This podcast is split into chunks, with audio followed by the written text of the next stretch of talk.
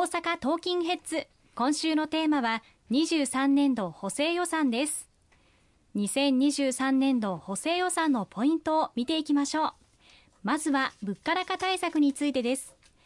低所得世帯に向けて7万円の給付金が決まりました。今年の春に実施された3万円の給付金と合わせて10万円の給付となりますね。そうですね。この物価高の中で最も深刻な打撃を受けていらっしゃる低所得世帯の方々に対する支援を迅速に行わなければならないということで公明党としても強く訴えたのがこの低所得世帯、まあ、具体的には住民税非課税世帯の方々に対して1世帯当たり7万円を追加で給付するという内容になってております。この春に成立した新たな経済対策ではすでに3万円を支給するということが決定されて夏以降順次支給されておりましたのでそれと合わせますと10万円支給させていただくという内容になっております。この7万円の追加の給付これを1日も早くお届けをしなければならないという観点でやはり3万円支給した時と同じ仕組みを使うのが一番いいだろうということでこの同じ仕組みを使って7万円を追加給付をするといういうことにさせていただきました。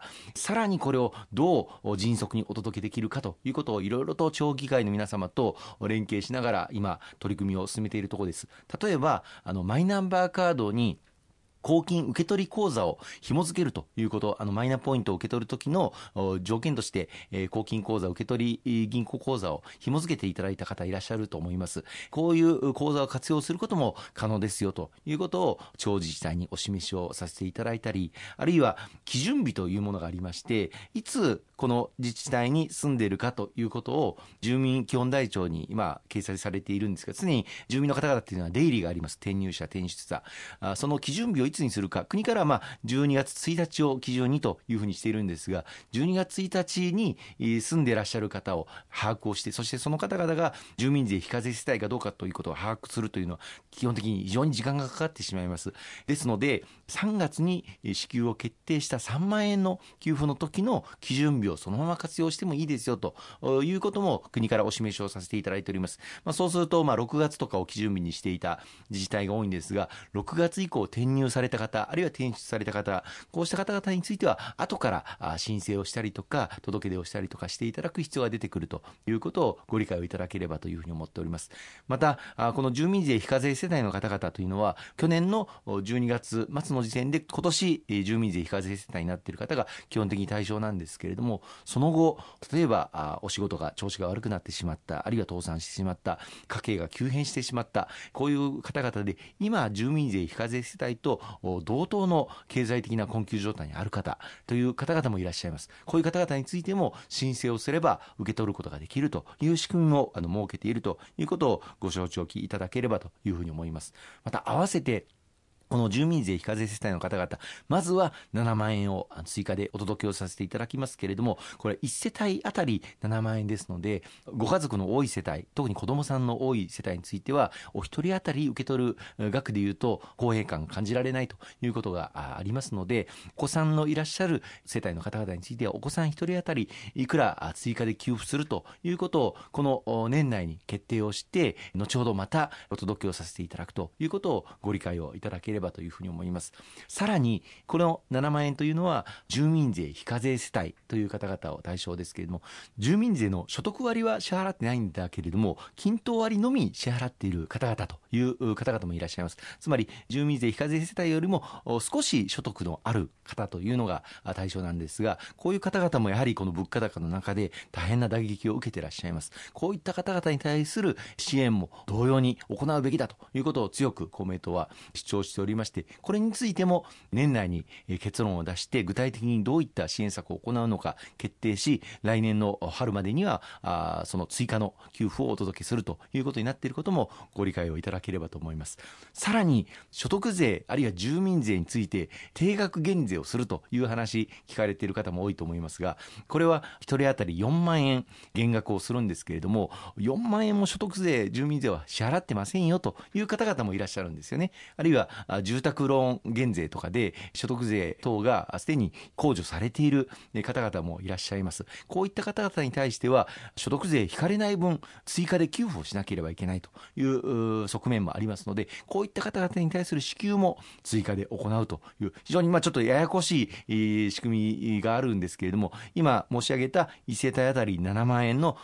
住民税非課税世帯の方々に対する支給以外に、今申し上げた通り、子どもさんへの追加の支給、あるいは住民税の均等割のみ支払っている方々に対する支給、さらには所得税、住民税で4万円も支払っていないという方々、つまり定額減税を引ききれない方々に対する追加の支給というのもあるということをご理解をいただければと思います。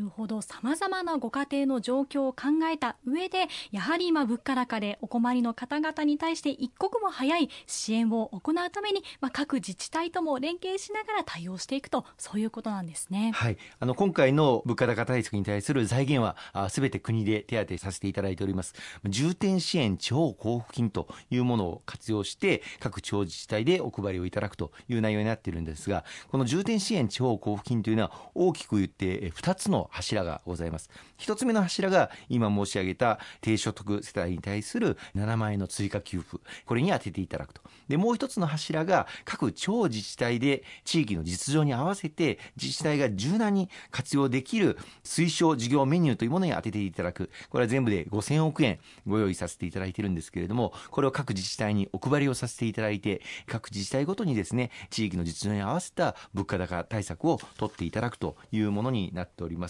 具体的には国の方からこういうことに使ったらどうかということで示させていただいている推奨事業メニューというものがあるんですが、例えば医療機関とか介護施設とか保育所とか学校施設あるいは公衆浴場、こういったところもエネルギー高騰や食料品価格の高騰で大変なご苦労されていますので、こういったところに支援をしてはどうですかとか、あるいは中小企業に対してエネルギー価格が高騰していて大変ご苦労されているんですけれども、特に国からは都市ガスに対する支援は行っていますけれども、LP ガスに対する支援というのは国から行われておりませんので、この重点支援枠を使って、推奨事業メニューを使って支援してはどうですかとか、あるいは地域によっては商店街の活性化のためにプレミアム付き商品券を発行してはどうかとか、あるいは学校の給食費、これを減免してはどうかとか、あるいは水道料金、下水料金、これを減免してはどうかとか、いろんなことに使える財源を国から交付をさせていただいているということになります。これをどう使うのかというのは各自治体の判断になりますので、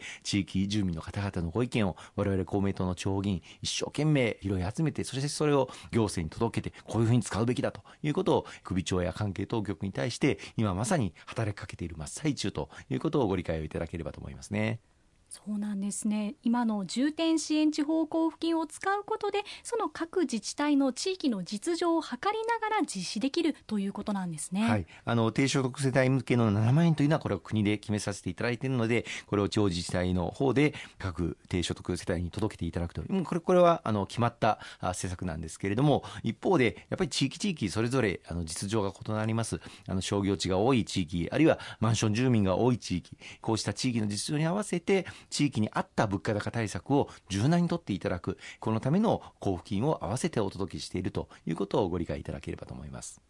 わかりました。ありがとうございます。後半も引き続きお伝えします。